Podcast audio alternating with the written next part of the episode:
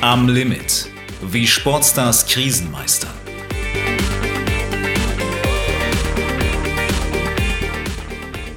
Hallo und herzlich willkommen. Mein Name ist Johannes Seemüller. In diesem Podcast Am Limit, wie Sportstars Krisen meistern, erzählen Olympiasieger, Weltmeister und Champions League-Sieger in exklusiv geführten Interviews von ihrer Leidenschaft für den Sport und von ihren großen Erfolgen. Genau für diese Titel und Triumphe gehen Leistungssportler immer wieder an ihre körperlichen und mentalen Grenzen und oft darüber hinaus. Der Leistungssport hat auch seine Schattenseiten, die vielen gar nicht bekannt sind. Den Athletinnen und Athleten, mit denen ich gesprochen habe, ist nichts fremd. Leistungsdruck, Burnout, Schmerzen, Magersucht, Depressionen oder Ängste. Nur, wie gehen die Spitzensportler und Erfolgstrainer damit um? Welche Wege haben sie aus Krisen gefunden? Wer oder was hat ihnen dabei geholfen? Darum geht es in diesem Podcast. Heute mit Erfolgstrainer Ottmar Hitzfeld. Man ist unglücklich, man kann sich nicht mehr freuen, das ist das Schlimmste. Alles beginnt im südbadischen Lörrach, unweit der Schweizer Grenze. Ottmar Hitzfeld fängt als Zwölfjähriger beim TUS Stetten mit dem Kicken an. Schon als Jugendlicher ist er äußerst ehrgeizig. Als Kind, äh, wir haben verloren, da war ich zwei, drei Tage, also in der C-Jugend mit, mit zwölf Jahren kam man in die C-Jugend. Wenn man verloren hat, da war ich zwei, drei Tage tot unglücklich. Oder wenn die erste Mannschaft TuS Stetten in der sechsten Liga oder fünften Liga verloren hat, dann war ich auch äh, todunglücklich. Also das steckt in mir drin. Auch später als Trainer, erst in der Schweiz und dann in der deutschen Bundesliga, hat Hitzfeld den Ehrgeiz, immer zu gewinnen. Er ist ein Perfektionist beim Training und an der Seitenlinie beim Spiel. Ständig steht er unter Strom. Wenn man Trainer ist, dann weiß man jeden Tag eigentlich, äh, dass man hellwach sein muss, dass man immer wieder die Mannschaft pushen muss. Gerade wenn man verloren hat, muss man wieder alle Kräfte mobilisieren, muss der Erste sein, der wieder den, den Kopf in den Wind streckt, der voranmarschiert. Und das kostet natürlich viel Kraft. Und die Spieler werden ja aufgerichtet, motiviert vom Trainer, aber wer motiviert den Trainer? Hitzfeld macht fast alles mit sich alleine aus. Er spürt den Druck und die Erwartungen des Umfelds.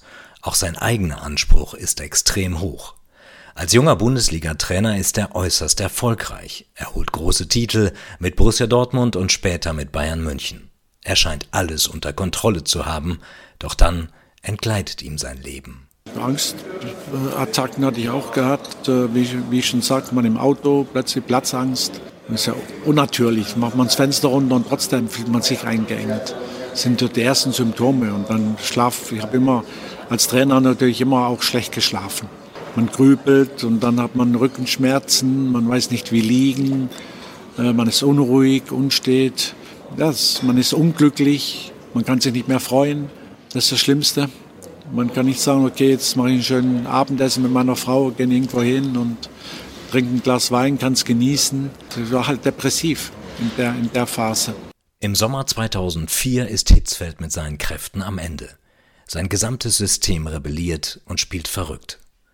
Da kommt die Anfrage vom Deutschen Fußballbund. Hitzfeld soll Bundestrainer werden, als Nachfolger von Rudi Völler. Ausgerechnet jetzt. Mach ich's, mach ich's nicht. Auf der einen Seite wirst du deutscher Bundestrainer, kannst du werden, kannst Deutschland vertreten, kannst auch mit Deutschland Titel holen.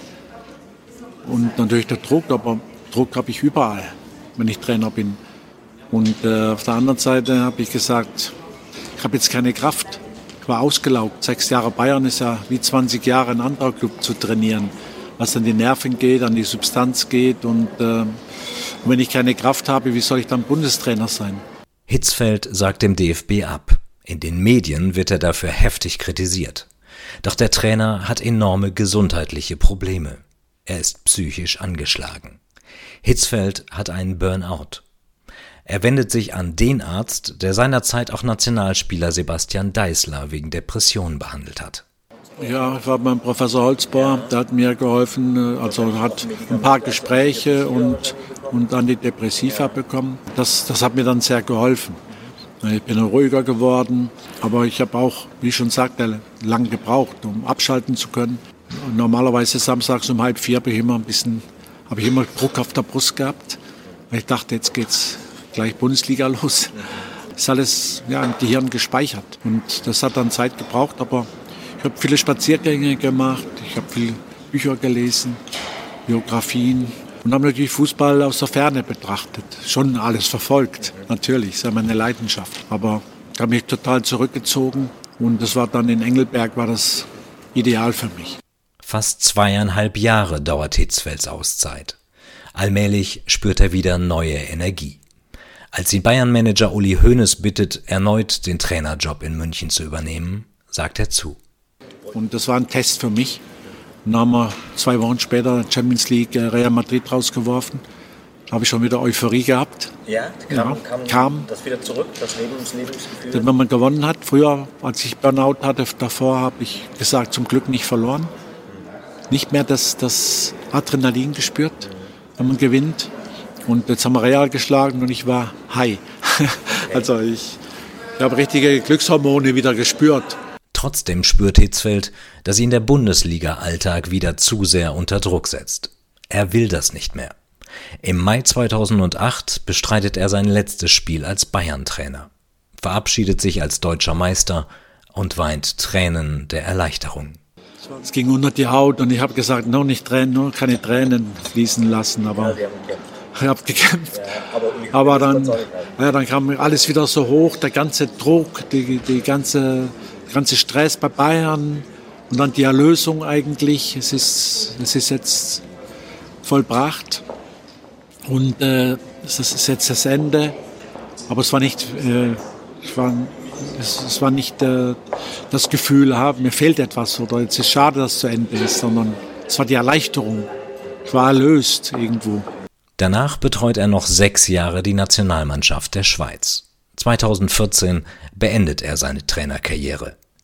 Seine Burnout-Erkrankung hat er inzwischen öffentlich gemacht. Hitzfeld findet es wichtig, dass psychische Erkrankungen nicht mehr tabuisiert werden. In der heutigen Zeit ist es ganz normal, dass, dass man Burnout haben kann. Die Leute bekennen sich dazu. Ich glaube schon, die Zeit ist reif dafür, dass man Verständnis hat. Und äh, man muss sich auch nicht scheuen, jetzt, äh, dass man Tabletten nimmt. Weil es ist eine Substanz im Gehirn, die einem fehlt, die verloren geht. Und das ist schon ein Riesenfortschritt. Heute genießt der 71-Jährige seinen Lebensabend bei bester Gesundheit. Ottmar Hitzfeld hat sein Leben gehörig entschleunigt. Er liebt es, morgens zum Bäcker zu gehen und dann gemeinsam mit seiner Frau Beatrix zu frühstücken. Ganz in Ruhe, ohne Hetze und ohne Druck.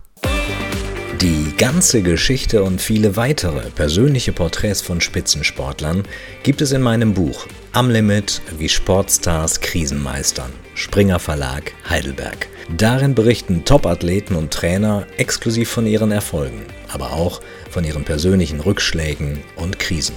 Ergänzt werden diese Porträts durch zahlreiche Videos und durch ein Interview mit Dr. Valentin Z. Marxer, einem der renommiertesten Sportpsychiater Deutschlands.